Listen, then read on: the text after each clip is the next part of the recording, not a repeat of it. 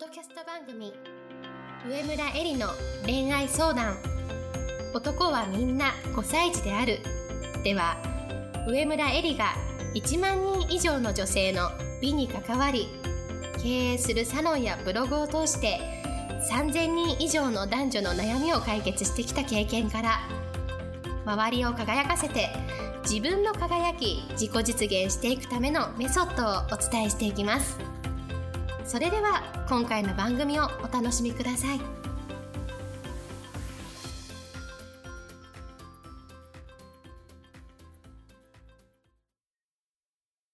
こんばんは、上村えりです。今日も、ポッドキャスト、上村えりの恋愛相談、男はみんな5歳児であるを始めたいと思います。それでは、いつも通りアシスタントの君代さんから今日の質問をお願いします。はい。今日の質問は、エリさんはたくさん本を読むそうですが、恋愛力を高めるおすすめの本があったら教えてください。はい、ありがとうございます。はい。えー本当にね、たくさん本を私読むんですけれども、はい。まあ、あの、恋愛の本だけじゃなくて、いろいろ読むんですが、最近読んだ面白いなと思う恋愛の本が2冊あって、はい。で、一つはですね、これから彼氏を作るとか、今片思い中の方にお勧めしたい本で、もう一つは、もうすでにパートナーがいるとか、はい。まあ、子育てをしているお母さんの、あの、女性の方々にお勧めしたい本です。はい。で、じゃあ一つ目なんですけれども、はい。あの、夢を叶える像っていうのが結構、何年か前にすごい売れた本があると思うんですけれども、あの著者の水野慶也さんの最新図書はい。で、夢を、運命の恋を叶えるスタンダールっていう本があるんですね。で、これは、あの、どういう本、内容かっていうと、はい。自分に全然自信がなくて、うんメガネと髪の毛で顔を隠して、はい。あの、目立たないように生きている図書館で働く女性が、うん。一人の男性に恋をするんですね。うん。で、そこから、あの、素敵な女性に生まれ変わっていって、はい。あの、まあ、恋する女性の心の葛藤とか、こう、うん生まれ変わる具体的な行動が書かれた本なのね。で、で、あの、夢を叶える像って読んだ方わかると思うんですけれども、はい。あの、ガイド役をしてくれる人がいるじゃないですか。うんあの、男性がいて、うんで、夢を叶えるために、ガネーシャという像の神様が、そのガイド役をしていて、おお前こういうことしたらいいだろうみたいなのをやっていって、夢を叶える話なんだけど、はい今回の本は、その恋愛における具体的な行動をね、うんガイド役として示していってくれるのが、はい。このタイトルにもあるスタンダールっていうおじさんなんですよ。へタイトルは、運命の恋を叶えるスタンダールっていうタイトルですからね。で、じゃあこのスタンダールっていうのは何かっていうと、はい。19世紀の小説家なんですよ。でうん。あの、お墓のね、土石に刻まれている言葉が、書いた、愛した、生きたって刻まれていることでも有名で、なんかスーパーロマンティストだったのね。はい。恋大きい男だったわけですよ。で、まあ恋大きい男なんだけれども、まあ真面目だから、うん。一つの恋について深く掘り下げる、うんあの、恋する人間心理を分析して、恋愛論っていう本を書いてるんですよ。小説も書いてるんだけど、恋愛論っていうのも書いてて、はい。で、この恋のスペシャリストのスタンダールが自分の著書の恋愛論からはい。エッセンスを抜き出して、うんそれを実際の例になぞなえながら説明していくのね。はい。で、あの、モテない、あの、さっき言った、ベガネかけて髪の毛で顔を隠している師匠さんを、はい。まあ、素敵な女性に、心も、そして外見もはい導いていくっていう小説仕立てのお話なの。うん。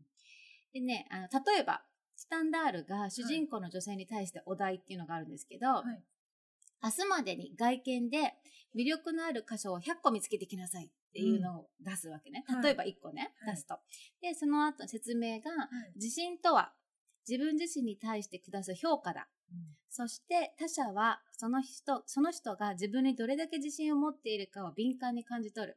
だからこそ自信のあるものは周囲からの評価を高めやすいっていうね、説明するのね。はい。で、これってその通りで、はい。こう、女性から見てパッと見可愛くない子でも、すごい自信のある子って、あの、なんかわかんないけど、モテたりするじゃないですか。うんうんで、人間っていうのは、い。実はありのままの実態を見ているっていう人はほとんどいなくて、はい。みんなそれぞれの色目がね、それぞれのフィルターを通して、相手を実際よりも高く評価したり、実際よりも低く評価したりしてるわけね。で、この、じゃあ、どうして高く評価されたり低く評価されたりするかっていうのが自信なんですよ。その人が持っている自信オーラで、相手の印象を操作してるのね。うんうんみんな他者の醸し出すそういう雰囲気とかオーラを感じて、はい。自信ありそうとかさ、信用できそうとかさ、元気で生き生きしていいなとか、明るくて楽しそうだなとかを、うん。こう、事実とは全く関係ないところで勝手に思ってるわけ。うん。で、よく、あの、人がどれだけ、あの、見た目で判断しているのかを表す代表的な、こう、メラ、メラビアンの法則っていうのがあるんですけど、はいそれによると、人が他人を受け入れるまでに4つの壁があるそうだね。うんで、1つの壁は外見、服装、表情。はいまさしくも外側ですよ。はいで、2つ目の壁は態度、姿勢、仕草。うん3つ目の壁は話し方、声の大きさ、抑揚。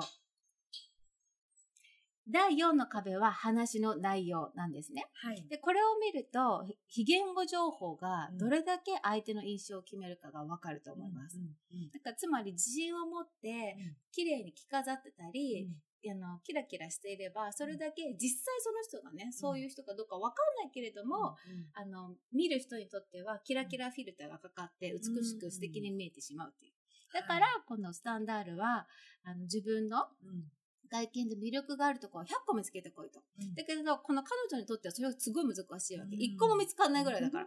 でも、そだんだんだんだん見つか、見つけていくっていうはいのを、スタンダールおじさんの手を借りながらやっていくわけ。はいで、この本はね、あの、普段本をあんまり読まない方にもすごい読みやすいと思います。はい。で、この水野さんってね、もう天才的な面白い人で、へ面白い比喩とかはい。表現が散りばめられていて、ーお笑いを見ている感覚で、どんどん吸い込まれるように読めます。へー。で、あの、ヒューマンドラマ的なね、要素もあって、い。ラストは結構感動するんですね。なので、おすすめです。はいで、もう一つは、はい。あの、すでにパートナーがいたりとか、うん今もお子様がいて、子育てをしているうん。方におすすめしたいのは、はい。女子の武士道。はいという本です。はいで、著者は石川真理子さんという方で、はいこの方は、あの、幕末の武士だった、む武士の娘だったおばあ様に、12歳まで育てられたのね。はいで、そのおばあ様が、その、石川真理子さんにお伝えになった人としての心得とか、い女子としてのあり方うんが描かれています。で、あの、さっきはスタスタンダールの恋愛論からエッセンスを取っていろいろ解説が進んでいくお話だったんですけど、今回の本、女子の武士道は、はい。あの、論語や二延いた、いな、二延稲造さんの武士道という本からの引用が結構多いんですね。なので結構古典からの引用ではい。人間力の土台となる考え方が学べます。はい。で、このおかおばあ様なんですけれども、はい。明治大正昭和の激動の時代を生き抜いてきた女性なんですね。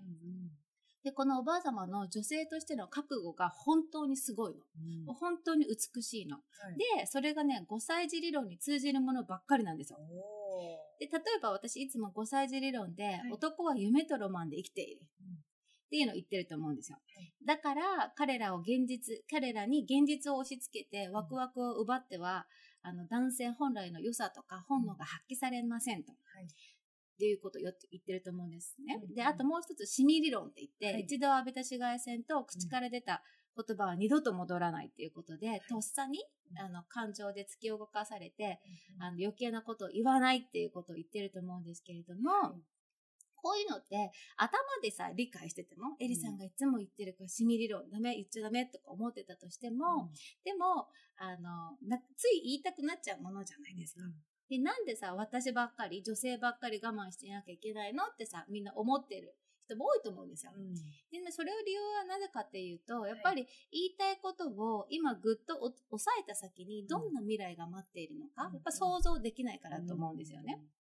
それは未来のことだから、何か口走りたい今はさ、わからないわけじゃないですか。うん。でもこの本をね、読むと、あの、おばあ様が女性として、一時期の感情に流されず、うん。忍耐力を鍛えた先に、どんな未来があったかうん。という全体像が見ることができるので、その点でこのポッドキャストを聞いている皆さんにね、勇気を与えるとくれると思うんですよ。うん。で、一つね、あの、ご紹介すると、このおばあ様の旦那様は、あの、おばあ様はお見合いでね、嫁ぐんだけれども、嫁いだ時はね、呉服屋の若旦那だったの。それでね、全く仕事をしないで、ブラブラしていた人なのね。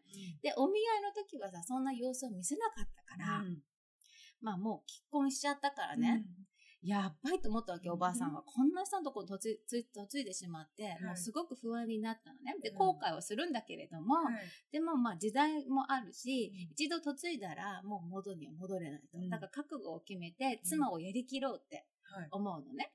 で、それで、あの、まあ、不況だから、その当時ね、呉服屋が倒産しちゃうの。それで働き口もなくて、旦那さんは東京にね、出稼ぎに行くのね。それで初めのうちは、うん、あの、頼りがあったんだけど、だんだんと頼りが3ヶ月に一度とか、半年に一度になっていってて、はい、もちろんメールとか携帯とかないからね。そう。で、いよいよ痺れを聞かせて、おばあ様は東京に旦那様を探しに行くんですよ。はい、で、そうしたら案の定、旦那さんは見知らぬ女と住んでたの。うん、で、見知らぬ女は、自分のお母さんまでも連れ込んで、3人で住んでたの。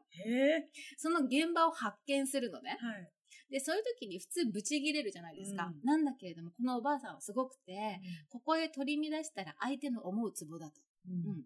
だからすごく冷静に振る舞うのね。はい、で、今まで私の代わりに身の回りのお世話をしてくださってありがとうございますと。はい、でももう妻の私が参りましたから、どうぞお引き取りくださいってね、言うのね。そうすると向こうの女もそんな意地張ってすぐには帰らないわけ。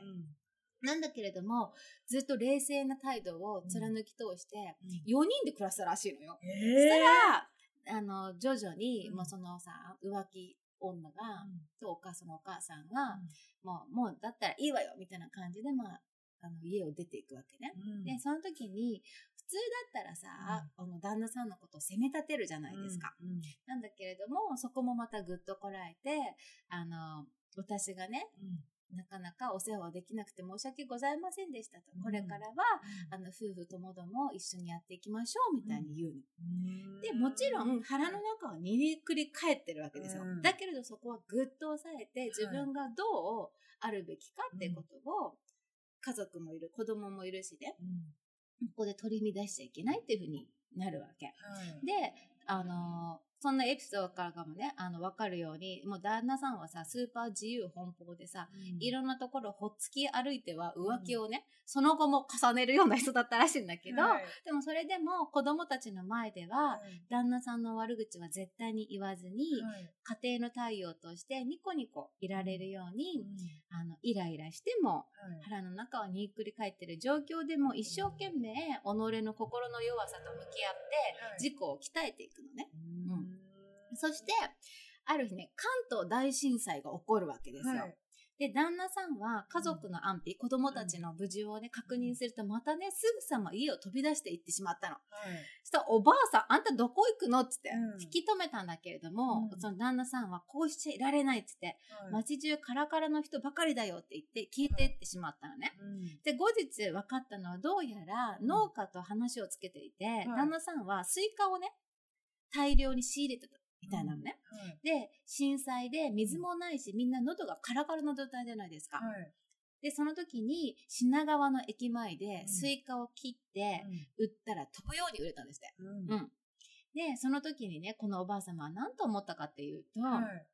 若い頃はね、うん、あっちへふらふら、こっちへふらふらとして、うん、一体何がしたいのかななと思ってましたけれども、はい、夫がそんな時にも心に思っていたのは、何が世の中に必要なのか、うん、何が自分にはできるのかということだったのと思いますと。うん、で随分長いことその思いが実を結びませんでしたけれども、はい、あのようにこれだと思えば迅速に行動できたのは、どんなにうまくいかなくとも世のために必要なものを作りたいという思いを忘れなかったからに違いないと。はい、で迷いがなければ迅速に行動できると、うん、何が大事であるかを見極めて、それにかなうものだと思えばすぐに行動する。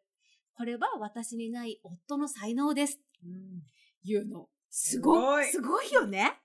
感動しました、私は。はい。で、ブラブラしている時から、うん。あんた何してるの？と言わないで、うん。自分ができる限りで内職をして、家計を助けて、夫を信じ続けるこのおばあ様のね、女性としての強さ。うん。もう本当に脱帽なんですよ。うん。で、こういうエピソードが散りばめられてるの。そう。いやこのね、あの、女子の武士道、うんもう本当におすすめです。はい。で、歴史っていうのはね、女性が作ってきたんですよ。で、現在では意外に思うかもしれませんが、ん。かつては当たり前に言われてたことで、奥様というのは、はい。表は旦那さんが社会のつながりを持って、家の奥では女性が実権を握っている。だから奥様と呼ばれていて、んもともと日本は男尊女卑ではなくて、男尊女尊、両方とも尊重されてたわけね。で、男性は女性の偉さをちゃんと分かってたし、女性も男性が女性たちの賢さを理解しているって分かってたから、表向きは多くを譲ってたわけ。うん。で、女性の強さっていうのは何事も受け入れる柔軟さと、それでもなお自分を失わない信念と覚悟。うん。それをこう実話を通してしっかりとね、肌に落とすことができる本です。で、これからは恋愛、これから恋愛したいとか、片思いをして、それを成就したい女性は、い一つ目にご紹介した運命の恋を叶えるスタンダール。うんこれもすごい面白いし、おすすめ。で、すでに付き合ってるパートナーがいるとか、子育てをしているお母さん方、あとは5歳、5歳児が家に引きこもった5歳児ではなくて、世界を舞台に社会で活躍する5歳児にしたい方は、女子の武士道。おすすめです。はいこの2冊、私から秋に、読書の秋にうんおすすめする恋愛力を高める本です。はい。